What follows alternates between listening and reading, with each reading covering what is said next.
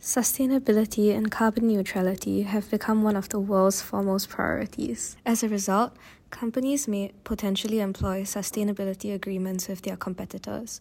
For example, to standardize packaging so it is more easily recycled, or to share information regarding suppliers that have more environmentally friendly processes. However, these agreements may fall afoul of competition and antitrust laws, which may very well cause businesses to dial back on joint initiatives that might help to address climate change. In July 2023 and October 2023, respectively, the European Commission and the UK Competition and Markets Authority have released guidelines to differentiate between sustainability agreements that are anti competitive and those which are permissible. In this episode, we will be discussing the potential intersections between competition law and sustainability agreements. Welcome to the Oxford Undergraduate Law Podcast, where we discuss the law and its relationship with society. I'm Juliet. And I'm Rach, and we are your podcast editors. We will platform academics, practitioners, and experts from different backgrounds on this podcast. Today, we are joined by Benoît Durand, a partner at RBB Economics. RBB Economics is a global leader in competition economics, which works alongside law firms to advise companies in the context of competition law investigations by enforcers or in the context of litigation in front of courts. He has a PhD in economics from Boston College and has over 20 years of experience in competition economics, particularly in the context of competition law investigations. He has advised companies like Nespresso, Google, Amazon, British Airways, and DuPont, among others. He was previously the Director of Economic Analysis at the UK's Competition Commission, which is now part of the UK Competition and Markets Authority in London, and a member of the Chief Economist team at the Directorate General for Competition at the European Commission in Brussels. So, thank you so much for joining us today. First off, perhaps you could start with what are sustainability standards or sustainability agreements that we're concerned with in this context? So, why are they important and what do they look like in the market? Well, first of all, thank you very much for having me. I'm delighted to, uh, to speak to you and to discuss this, the concern, or at least discuss this very important topic, sustainability, standard and uh, environmental sustainability, and how this interplays with competition law, because there's been a lot of talks about the relationship, let's say, between sustainability sustainability goals on the one hand and the objective of competi- competition policy on the other hand. And in Europe in particular, and also the UK, since the UK is outside Europe, um, I'm going to use the term Europe as political in the political definition. So the European Union, when I refer to Europe, and then the UK will be outside that. So both the CMA in the UK and the European Commission for the European Union develop some document to explain how they plan to adapt, if anything, competition policy to achieve sustainability objective or environmental sustainability objective. So now you, your question, sorry, so a bit of a long introduction to come back to your question and to at least cast your question in that in that in that context what are sustainability standards, why are they important. And let me say that first, I'm not an expert in sustainability. I'm not an environmental economist. I'm a competition economist. So your audience will have to realize that what I say is probably has more authority when it comes to competition policy than it has when it comes to environmental objective. Now, clearly, there is a, an objective, a policy objective, a, a global objective to achieve to achieve you know to to protect the environment. And there is a, the notion of sustainable development which is essentially to limit damages to the environment and make sure resources are preserved for the future generations. So that's very very, very broad. Now there is no clear definition what sustainability means really because sustainability could mean many things. But if we start focusing on, on environmental sustainability we have a bit, it's a bit more tangible what we are talking about. So in Europe, so European Union, has clearly set out very clear objective. Okay? And one objective which is set out in the Green Deal, EU Green Deal, is that by 2050, the European Union should be carbon so they should be net zero greenhouse gas emissions. So we should be at zero, right? So that's pretty pretty clear what that objective is. So that as a standard, we get to give it to the to the Commission that they give us a very clear um, objective and a, a clear metric to abide by. But that's basically to set the scene broadly. Yeah, so I think we've set out why sustainability standards are important and I guess what the goals are. So, what do you think then are the aims and concerns of competition law in contrast? Okay, so I'm not a lawyer, but I have a good understanding of what the objective of competition law should be, at least from an economics perspective, which uh, may there may be a different perspective, but at least if we start like this, broadly speaking, the objective of competition law is that we are working in market economies. Okay, so if you think about, I'm going to simplify things, but you could think of two ways of organizing an economy. You can have a market economy or a planned economy. I think the planned economy is kind of dead and we are more in a system where the economy is organized around markets, even though there are policy intervention, which can actually be, be justified. Now, the objective of competition law in, in this context is to tame the excessive use of market power. What does that mean? It means mean firm may have market power, i.e., they have the ability to increase prices above cost. Okay, and why is it not a good thing? It's not a good thing because it means that markets are not working very well. They are not resulting in an outcome where resources are allocated efficiently. We could actually produce more because some consumer will be willing to pay even a, a price that is still above the cost of the product that you could produce. So, in a many way, market power is a manifestation of, of market failure. Okay, hence it's important that whenever possible that market power be tamed so that there is more production, more consumption at lower prices. Right, which is very good for economic progress. Now, market power in and of itself is not that always bad, and then I like to make it very clear so that your the audience doesn't come out and away. Oh, market power, it's terrible. We need to tame it, you know, to restrict it. Well, the thing is, market power can be acquired by a company because they are just the best in the market. Just to put it simply, uh, if uh, company developed a product or services that is just more popular and where customers go to, then it's almost normal that it it wins the market, or at least it's, it's got a large market share on the market. And we don't want actually to prevent that kind of behavior or conduct because the company is invested into developing a product or services that actually is the winning service or winning product which actually benefits society So we need to be a bit careful.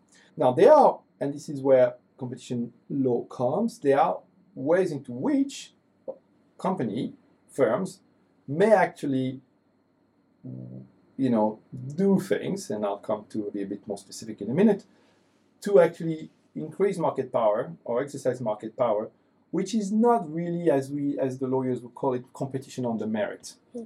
They are not really exercising market power because they have offer a product that is unique or it's because of business acumen.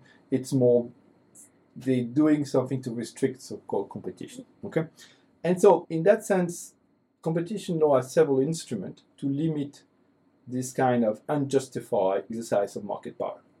So first, first one, which is very easy to understand, is cartel agreements. Right, cartel agreements are essentially agreement between firms so that they restrict competition. They come together around a table, like uh, we do here today, in a room, and agree not to compete against each other, possibly even fixing prices so that they don't undercut each other.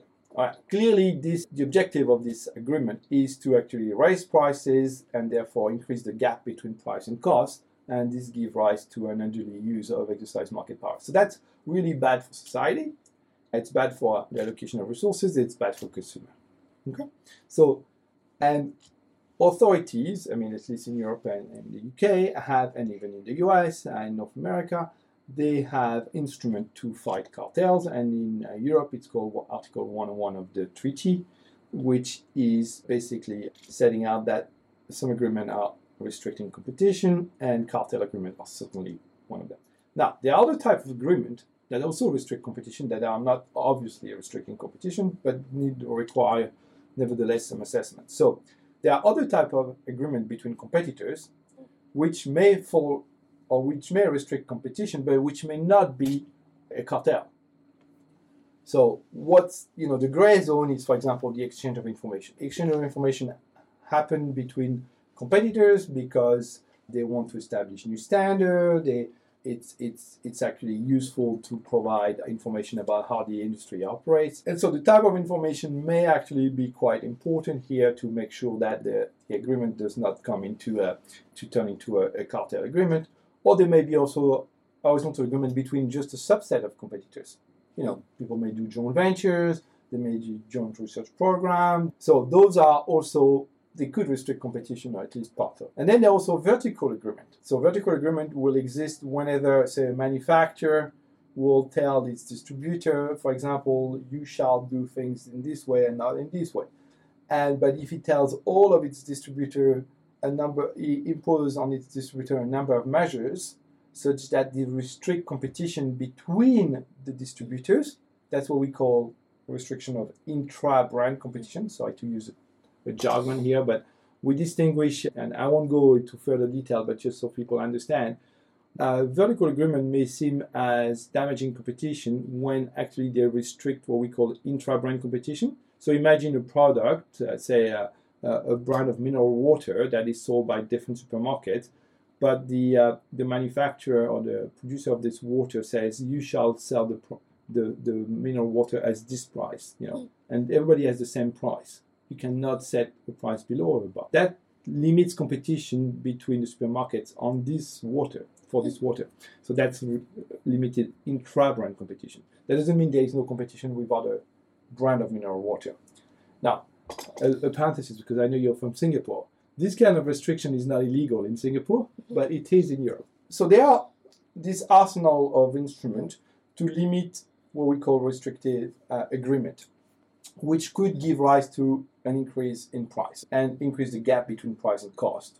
Then there is another instrument which is in the parley of the European Union is called abuse of dominant position, which is regimented by Article 102. And it says that companies that have acquired a dominant position may not abuse that dominant position. There's nothing wrong with having a dominant position. You can acquire a dominant position, but you cannot abuse it. So you can be in a situation where you are the largest supplier in the market. Typically, the the case law says that you dominant, and this, I said the case law, not an economist, by the way. The case law says that you're dominant whenever you have market share above 50, okay, except for exceptional circumstances. So typically, you presume to hold a dominant position every time you have a market share above 50%. And in that that sense, there are a number of things you cannot do because then it would be seen as an abuse of dominant position. And there are ways you can abuse your dominant position is to foreclose your competitors, to eliminate, you know, so to basically prevent your smaller rival to compete with you. And that could be, there are different ways of doing this, but, you know, one of them would be uh, some sort of predatory pricing. I'm setting prices super low, even below my cost, so that I will you know, eliminate and will drive you out of the market, or some sort of rebate scheme that are uh, uh, similar to that, or they are, they are the ways. And then, so abuse of dominant position is one way in which authorities in Europe at least limit the use of market power. And then another very important instrument is merger control. So very briefly, for transactions, so firms acquire another firm, right? If the turnover of these firms is sufficiently high, they may notify the transaction to a competition authority. So, I mean, if two corner shop merge, typically nobody cares, sorry to say, but it's just, you know, the cost of an investigation is just too high. But if two chains of corner shop that have hundreds of stores in the country, then that may warrant if you want an investigation. Now, so we distinguish very quickly three types of mergers. There is the first type is called horizontal mergers. Horizontal mergers happen when two competitors merge. So you can see here is that when you have a concentrated market and two important competitors merge, they will eliminate competition between themselves. Market power will be increased, and the gap between price and cost will rise, etc., etc. It's bad for consumer and uh, and for allocative efficiency. So that's that's pretty straightforward. Now you have also vertical mergers which is basically when a manufacturer and a distributor merge or when a manufacturer and an input supplier merge. So that's and there, again could lead to some concern, but I won't go into this. And then there are what we call conglomerate mergers. Conglomerate mergers are essentially merger between companies that do not overlap on the market, so they don't compete head to head. They are not also supplier or buyer. Okay, they're just essentially company that have the same pool of customer, but they offer different products. So the product could be complementary or independent, but the point is that they have the same pool of customer. So those merger control exist because it's a way of limiting concentration in the market, or at least limiting the potential increase in market power that will result from mergers. Now, so you can see competition authority, at least in Europe and the UK is the same, have quite a wide range of instruments to limit ways in which companies or firms may increase market power. I would say very last thing I would add is in Europe we have also state aid control, which is interestingly also the remit of DG competition. I'm gonna say something maybe provocative, but I don't think this is competition policy. But that's because it's different. The objective, in the sense that it's not directly about preventing the exercise of market power. It is about preventing a distortion of competition as a result of, say, government subsidies or aid, which is, you know, I'm not saying this is there should not be intervention. There should probably be control for this for sure, but it's the objective is slightly different. Uh, I would say, and, and the way it's been administered is also it's also a bit different. So there you go. So that's a very long introduction to what what the aims and concern of competition laws are, but at least this is it. So at least at least the audience hopefully has a clear understanding of where this is going. Yeah, thank you so much for the really great broad overview of competition law, the aims of competition law, and the kind of mechanisms that the UK and the European Union use to regulate competition.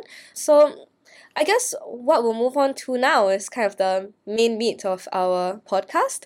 So, I guess what exactly is this key conflict that we have between sustainability standards or sustainability agreements even and competition law. So the UK has released very recently some guidance on green agreements and when they might fall afoul of competition law and the European Commission has also released this guidance. So uh, why exactly is there this conflict and what's this conflict about? Okay, so this is a very important question. First of all, I'm going to take a step back. Okay, I think it's I mean, at least in many economists' mind, you know, there's this rule: one instrument, one objective, right? one policy objective. So, competition policy has a clear objective, which is what I just described for quite a lengthy way. What this objective is now, sustainability as a policy or has also its own objective, which let's say it's the Green Deal. You know, let's be carbon neutral. That's a very clear objective. Now, I think First of all, I would like to say, and I think it's very important to clarify the debate, competition policy is not an instrument for sustainability objectives. It, it just cannot be. It's not the first best solution, right? No, that, that I've said that.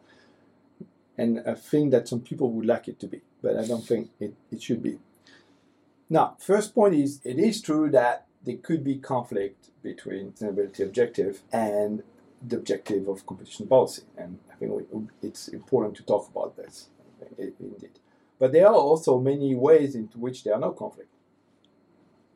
So I don't think we should overstate as well the fact that competition policy would be seen as an obstacle to achieving sustainability goals. So say having Europe, the European Union carbon neutral. So I mean, just to to say, for example, and I'm going to praise the Commission here, the competition policy could actually investigate agreement between companies when those agree not to develop, you know, clean solution or you know not to go the extra miles to actually develop technologies that would help achieve the Green Deal. Okay, and there's a recent example that where the Commission has acted quite strongly in there. In 2021, the Commission has found that you know five German car manufacturer, Daimler, BMW, Volkswagen in particular, they breached antitrust rule because they, they colluded, according to the Commission, on technical development in the area of nitrogen oxide. Okay, nitrogen oxide is basically this car emission, right? So it's it's an air pollutant, and clearly it is something we would like to reduce because it's harmful to human health. Now, what's interesting here is that basically there were regulation, you know, and that's how it should be, that the regulator comes in and says, we need to limit air pollutants, so we need to limit the emission of nitrogen oxide, It needs to be limited. And usually, you know, if they, people don't, then obviously they get fined, they get, you know, they got into trouble, blah blah. But here, so what we're talking about. What we're talking about is that the commission found out that actually the manufacturer made sure that he would not go beyond what's mandated by the regulator. So, in, in, in some way, the fact that you know they didn't want to reduce nitrogen oxide emission more than they could have, and agree and colluded for that, it's you know clearly it's the restriction of competition because you know, one of them could have said, I'm going to do better than what you do. So my car manufacturer A said, I'm going to sell cars that are even cleaner than car manufacturer B. So I'm going to attract more consumers, say, because they think that consumers also use this as a factor to, to make purchases. And as a result of that, they would have probably stolen market share from their rival. And so there is a clear, you know, uh, restriction of competition here. And you can see here that this work together. I mean, the sustainability objective and this sense and competitions are complementary. So that's so that's good. It's not always bad. Okay. Now, there is one moment, there is one setting, or there are a couple settings where, yes, there is an issue. Okay. And it comes to agreement, as you refer in your question. Let's use car manufacturer as an example. It's probably the best way to do it. So let's let's imagine that indeed a car manufacturer would you know would have a there is a solution out there for cleaner uh, clean, a cleaner technology that reduce emission drastically let's say. But let's say also that that new technology is costly. It's not cheap. The car manufacturer one car manufacturer adopted unilaterally its cost is going to be increased and as a result it's going to have to raise its price. Okay now, let's imagine that actually consumer, although they love to buy clean cars, they don't value the clean car as much as the cost of that new technology, right? And that's, I think, is a sensible assumption because even though you know you and I would think that clean cars are good, typically you know, the emission of our own car on our own health is not that much, and so we're not necessarily going to put necessarily a great value to this. Now, in that setting, if there is competition between car manufacturers, no one is going to adopt the new technology because it's just too costly. It would be shooting yourself in the foot. And that's what we call the first mover disadvantage. Mm. If someone moves first with this new costly technology, they will produce cars that are clearly better for the environment, but mm. at a price tag that is probably not appealing to consumers. So they would lose many customers at the end. So the incentive of car manufacturer is not to do this. Mm. Okay. Now, you have two solutions to this to solve that problem because we would want to have this new clean technology to be rolled out because it's better for the planet and for, for us, right? And I think there's very little debate about that. Now, you could make you could have the first best is a regulatory intervention. So you raise the bar. You know the technology is there. I mean, obviously, you know regulation needs to be practical. You cannot you know set goals that are unachievable. But if it is achievable, then you know you get set the bar so that you know every car by year X will have to adopt or have you know emission standard like this. And this is what we see. This is how the regulation is operating although it's not necessarily on a global scale, but you could see, you know, in cities in Europe, in some countries, they are definitely setting, you know, emission standards. Now, but let's say there is no regulation, or there is no clear regulation like this, or regulation is going to be delayed. The only way the uh, car manufacturer could actually implement that solution would say, okay, we need to get together around a table and agree that we all implement that new technology so that no one is you know under, undercutting the others and we all commit to actually by year X have this technology rolled out and our car will be equipped with this clean technology. Now, you know, that sounds good, right? The problem is this is where competition law comes into play. This agreement between competitors may be seen as a restriction of competition. And this is where, you know, one would have problem with competition law in, this, in a sense. Now, let's be clear. If this agreement between the car manufacturer to develop clean technology is not a sham to actually exchange information to set prices, then in my mind, it should be fine. It should be almost exempted. However, even the Trump administration, you know, which is not exactly known for exactly for its environmental uh, goal, but had opened an investigation against car manufacturer because of their commitment to higher emission standard than those required by law. So, yes, it is. So there is somewhere in the law, in antitrust law and competition law, the view that if you agree, if you come together uh, and adopt a same standard, you may be restricting competition. And we may talk a little bit more about this, but in Europe, the idea was that if you do that, why this technology and why not the other, right? So yeah, it's a notion that you're imposing a technology on all car manufacturers and and basically foreclosing other technology. And that's I think it's a bit of a weird debate in my mind. I'm not a lawyer, but I would think that this kind of agreement should be exempted from competition law. I think you will avoid a conflict easily, and it's not obvious the restriction of the restriction of competition is not that obvious compared to a, a naked price, you know, collusion. It's much less obvious. So, but this is where the conflict arises. Now, it gets even more, and and I'll take another five minutes here. It gets even more interesting when in the context of mergers. So you could have a merger. Imagine a merger between two competitors, right? And so if there is a merger between two competitors and if it's a concentrated market, you would expect price to increase, particularly if there are barriers to entry, it's difficult to enter, there is no countervailing factors that would limit that that effect on competition. So there is clearly a bad, right? There is something that's going to impact consumer. Now imagine that this one of the merging firm is actually developing a new technology and it's produced a clean technology. It's developing it and for whatever reason, it's not licensing it. Hmm. It has the IP, but it's hard to license.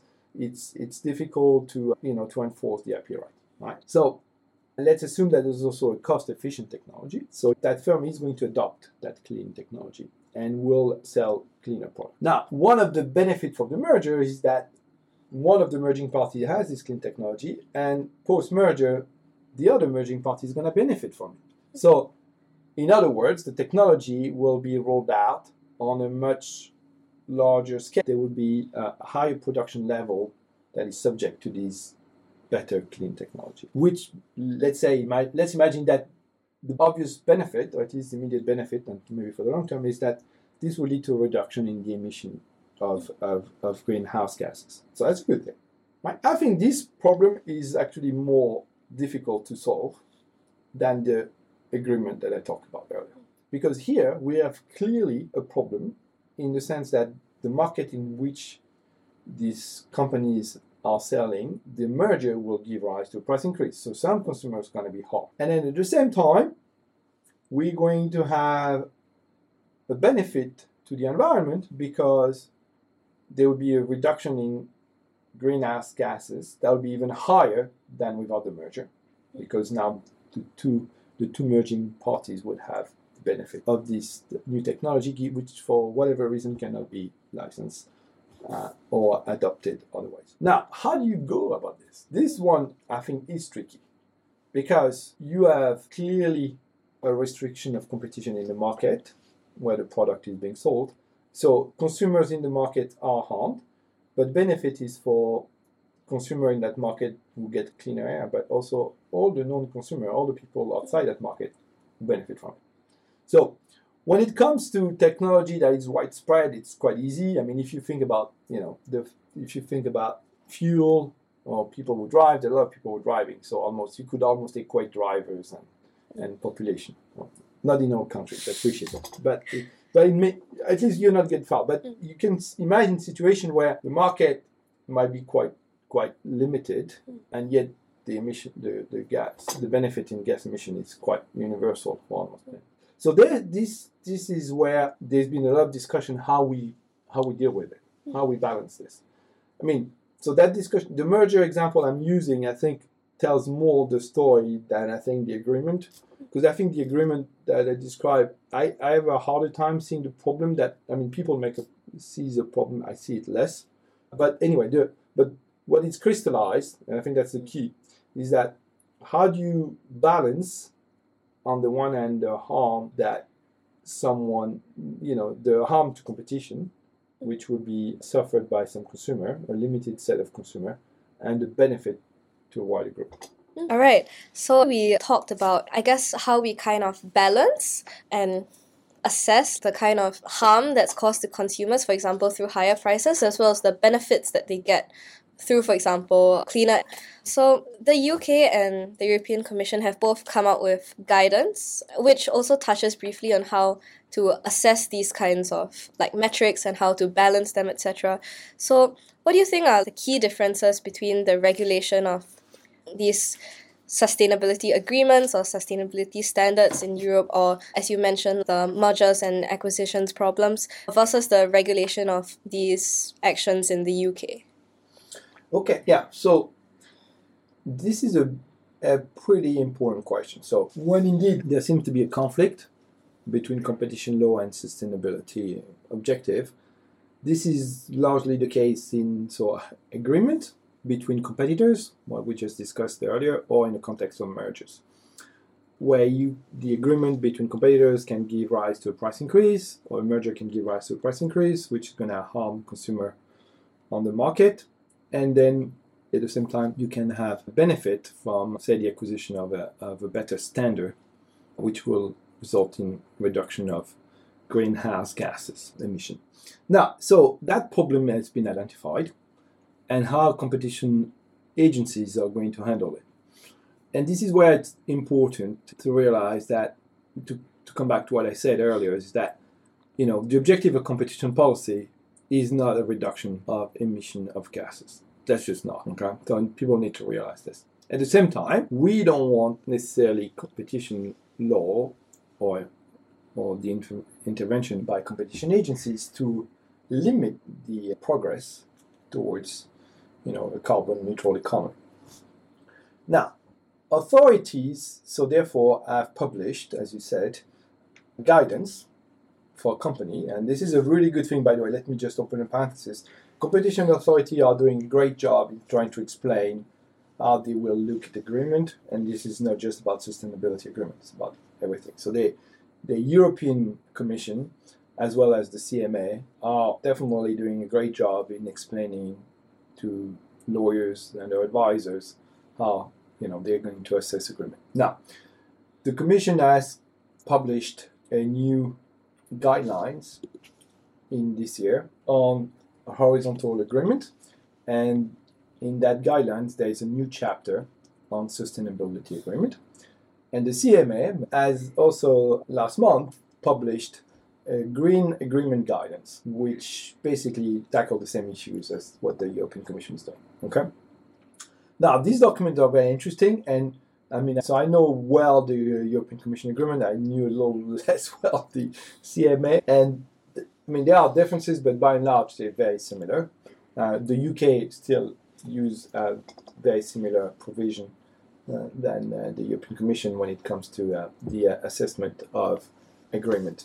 Now, so what what one is the issues that this agreement tackles is what we call standard standardized agreement or standard agreement. So when company, as as I said, you know, decide to uh, set up a common agreement, and this seems to be raising a concern. And like I said, for me, I'm not sure what the concern is, but anyway, they tell us there is a concern, and then they tell us how the benefit can be assessed. So I don't want to enter into super technical discussion here for your audience, but whenever a agreement is seen as restricting competition, it can be exempted if it meets a number of conditions.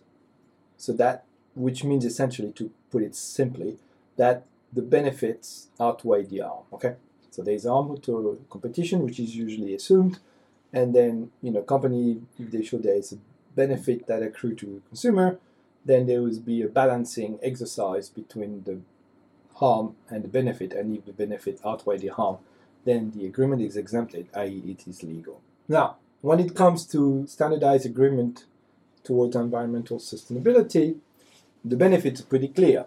Benefit is typically when it comes to environmental benefit, it I mean the obvious one is reduction of greenhouse gases. Okay? That's that would be one of the, the benefits. Now, the authorities look need to translate this into benefit for consumer. Okay? So, in a, agreement can be exempted if an agreement generate benefits and a fair share of this benefit goes to consumer. And this is where gets tricky, and get this is where competition are not going out of their way to help. And and I agree with them in many ways. What the authority is telling us is that the benefit must accrue to consumers that have been harmed. So that's the debate between what we call in market and out of market efficiency gains. Okay? So, in other words, and to put it simply, you pay more because you're a consumer of the product that is the object of the agreement, and for whatever reason the price is increased. To me, again, I repeat, this is not obvious why there would be a price increase because we have a standardized agreement, which um, leads um, leads to less competition. But anyway, come park that. But let's imagine that there is a harm, and then the benefit must be that you, you know, you you breathe cleaner air, right? And what we're to do is the commission, the commission, and the CMA is telling us, well, it's got to be the cleaner air that these consumers are breathing. So if you want the benefit per users is very small, given that you take only the portion of the benefit that is accrued to consumers that have been harmed by the agreement, then you may end up in a situation where something that is really good for society is not going to be deemed lawful because essentially the harm to this small group of consumers is too high. So if they say 100 consumers that have been harmed, right, mm. and they pay a higher price, and then, you know, 10 million people breathe better air, so you would think, okay, you know, I didn't do the math, but we should go for it, right? Because 10 million people breathing better air is probably better for society, better for their health. There could be a lot of benefit. And, you know, too bad uh, 100 people pay more, although I'll come to, to that in a minute. And then you would say, okay, well, we should let this go through, right? And then, because the authority is going to say, no, hang on, we're going to look at only the benefit of air quality for these 100 consumer. And that's, you know, clearly that's going to raise the bar. That's the hurdle that's very difficult to overcome, right? For legal. So now this is where this is where competition authority have been put in, in a difficult spot hmm. because the reason they do what they do is because if you start opening the gate towards out of market efficiencies, then you need to have limiting principle, limiting factors because hmm. anything can come. You know, why not employment benefit? Uh, the standard of the authority might start changing towards, you know, the effect on competition to public interest. And then the margin of discretion is huge, it's more difficult to administer, and it's not even obvious that, you know, who is going to resolve conflicting objective. And like I said, it goes against the principle one instrument, one object. So I see where the authority come from and, and, and why they're trying to have this limited principle. Mm. But at the same time, you do wonder why is it that we cannot let an agreement go through its benefit millions? And this is where you know, I think there are discussion here. Some people will say, well, so long as the regulator has not intervened, we hope they will intervene because they should, you know, they should mm. be responsible for the reduction of, of greenhouse gases um, emissions. And not it's not the job of competition authority to do that. And they should set the standards so that it's clear that competition authority won't have to to, to deal with this. So, but until then, maybe competition authority should do more and should exempt this, this agreement, even though you know a few people might be harmed. And, and, and that's what the, the competition authority don't want to go there. That's not they don't want. I mean, a few trying to, but by and large, the European Commission, the CMA, have been pretty clear that they, they, they don't want to do this. Now, so you could see that the balancing can be done, you know, and then we can talk a little bit about that. But it will be limited to those who to look at individuals who've been harmed by the agreement or the mergers and whether they've, you know, the benefit from the merger of the agreement will outweigh the, the harm. So you, and you know economists can do that because we you know we're great at putting a, a, a number or at least we're putting a value to things, right? So there are there are ways you can you can start you know price increase you can try to to, to gauge it or to estimate it and then the benefit from a reduction in greenhouse gases emission can also be uh, you can put a, a pound value a euro value a dollar value to this as well. Yeah so actually as an economist how do you put a numerical value on for example someone's preference for cleaner air? What kind of for example methodologies do you use? Is it like survey based or how do you do that so this is a really good question, and so for some of those I know the answer, for some I know less the answer. But first of all, there is typically not always the market price for this. You know, what's the value of what's the value to you or me or you a consumer of reduction in emission of greenhouse gases? I mean, there's that's there's no market for this, mm. right? So so then it's economics comes with the notion of we need to find the shadow price. It's called a shadow price because there is no no no no mar- no market for this. And so the way it works is the shadow price is basically what is the social value or the social cost of this reduction in greenhouse gases emission. So now good news is you know there are agencies who are working on this and trying to tell us what the shadow price is. My colleague was previously at the AGCM, which is the, comp- the Dutch Competition Authority, has worked on, on this, and the, the Dutch authority is very much a big proponent of putting sustainability on the agenda. And they, for example, in the Netherlands, there's been, it's been estimated that the price of CO2 is 57 euros per kiloton. So how do you how do you do this? There are different ways of doing this there is the notion of you know we can put values to anything. You know and i'm taking the example from from Tian again is that if you want to know for example the value of a cleaner hair when you live in, in cities you can look at the difference in prices of housing. Those are close to the highway and then close to a, a park right? I mean in addition to uh, many other uh, characteristics that they'll tell you i mean you controlling for everything else that matters in, in affecting the price of a house, you could actually, you know, consider that some of it may be explained by the fact that people are paying a higher price to live close to a, you know, green pasture compared to live next to a highway, for example. You can, you can, and there may be some aesthetic to this as well. So the way, the one way to do this is to look at, so what's the benefit of a reduction in, in air pollutants? Then you can so basically try to figure out what are the different components. So obviously one is health. So you know, looking at you know, we know nitro- nitrogen oxide is bad for our health. I don't know. I mean, I'm not an expert, but I'm told it's bad. And there are studies who actually say you know, reduction in X amount emission will lead to you know that kind of health benefit. And in some countries, we are starting to quantify health benefit. It is also good for you know, the climate. There may be a connection between climate change and, and this. Housing, you know, air pollutants are very bad for housing. You know, it's to deteriorate wear and tear, it's worse. So there is, you can add this up, mm. for example. And in some ways, you, you go and do surveys in this.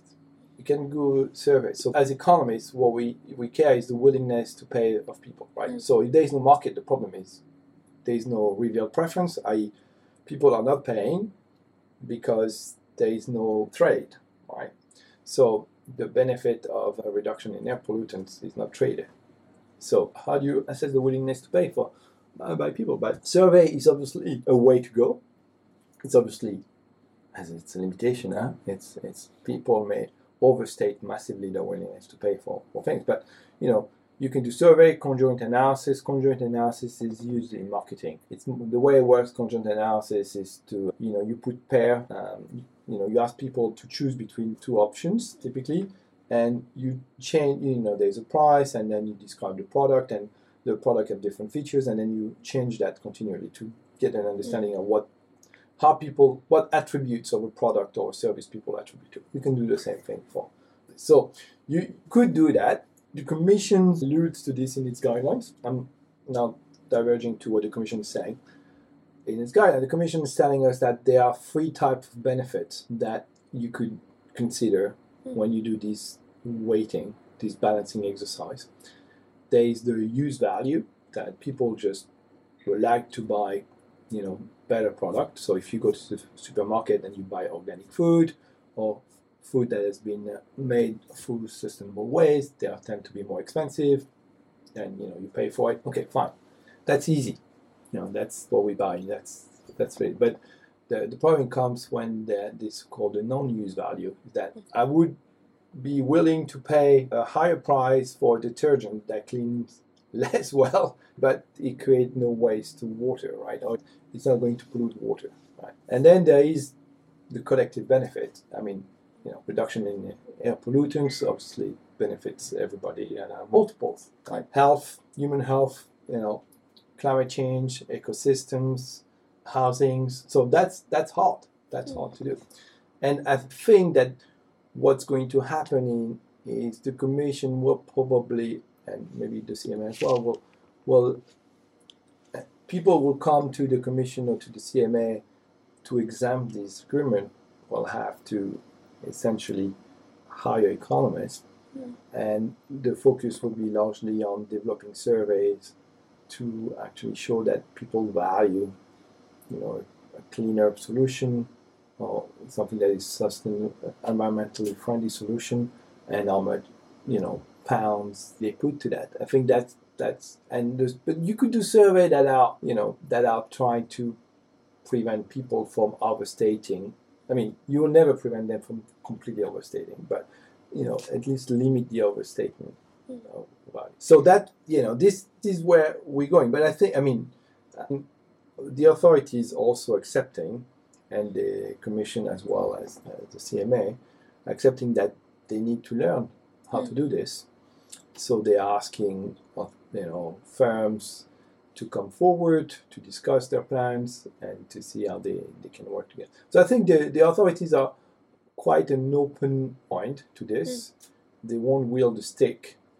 They will probably want to listen. I mean so long as these agreements are genuine Hmm. and they are not a way to actually you know collude or exchange information that will lead to i think that's that. So i think more is to be seen in the next few years but it's clear that at least the authorities are opening the door to say okay we'll do our best to exempt those agreements but we're not going to ban the rules I just wanted to pick up on what you said about, I guess, almost like the greenwashing of the collusion agreement, right? So, actually, how do you tell between an agreement that's basically just a collusion agreement with a load of environmental jargon thrown on top of it, and in contrast, an actual sustainable agreement? Are there economic measures that you use to assess this? That's an extremely good question. I'm not I'm not aware of cases that Mm. that have, where that has been an issue, but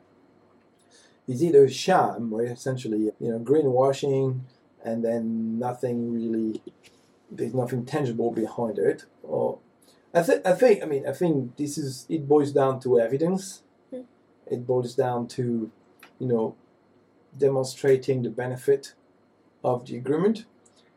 You know if it's a telling you know agreeing to use less plastic for example when you know you can see this as a, a as a pretty clear case in distribution for example product and in consumer goods right you know with, with reducing the use of plastic i think i mean in europe we have a directive now and that's, that's probably a good thing.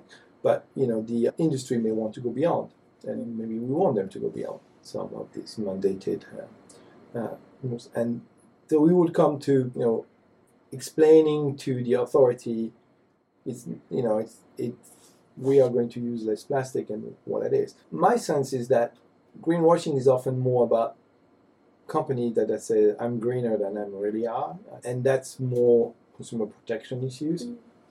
you know it's false advertising in many ways and i think that should be picked up clearly but I mean, do they need to you agree to use less plastic? It's not clear to me. I mean, I don't think there is first mover disadvantage here, so I'm not sure there is a need for agreement. So then, then it comes to the question of indispensability, whether whether you need to discuss. I mean, and I think it only comes to standard. It when when there is this first mover disadvantage that we discussed earlier, this is really when the issue comes. Otherwise, company probably don't need to discuss. Compete on you know being greener. That's good. Just one last question would be I guess as an economist, you work a lot with lawyers across different jurisdictions. So, how do you think lawyers and economists can kind of work together and coordinate better in the future? Oh, that's a really general question. I think so. Clearly, competition law needs to work in a, a legal framework. I mean, that's that's clear. So lawyers are indispensable. They'll be very happy to hear this they are indispensable to the good order and working of competition law. Now, I think in the terms competition law, there is one term that's called competition, which is mostly economics, although maybe some people would disagree with that, but I think economists have a lot to say about competition. And without making things too complicated, economists sometimes are, are necessary.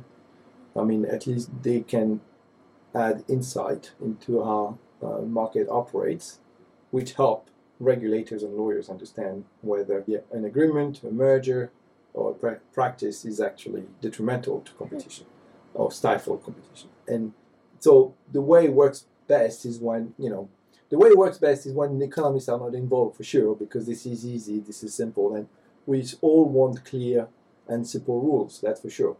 But competition some is not a simple matter. It's not, you know, there's a red light you stop, there's a green light, you can go. It's sometimes more complicated. It's often more complicated than that. And in, in assessment needs to be to be done thoroughly, and economists, you know, must work hand, hand in hand with it, with lawyers often to, I mean, in, in, in cases where things are a little complex to to provide some, some insight, and they do that. And you could see that guidelines from authorities are often inspired by economics. There's a lot of economics in these in these guidelines, and and I think they are written in a way that are clear to non-economists, and I think this is a job of non of economists to try to not to try that this is the job of economists to be understood by by non-economists to add their insight in a way that is understandable by everyone, and I think that's that's how lawyers and economists work hand in hand together. And I think in the context of sustainability agreement, I think the insight of economists is particularly important as well. Well, I think that's all the questions I have for you today. But thank you so much for agreeing to speak to us and for sharing your insights with our audience. It's like a sort of like niche intersection. And I think that's something that's really interesting and kind of new and refreshing to our audience. So thank you. Well, thank you for having me. It's been a pleasure uh, to discuss this very important topic today. And I think, like I said, I think there will be more discussion, and your audience should pay attention to uh, what authorities are doing in that space because we are writing in many ways history here, where authorities are looking uh, in ways into uh, promoting sustainability agreement and it will be interesting to see how they're going to act when they actually face actual cases. So thank you.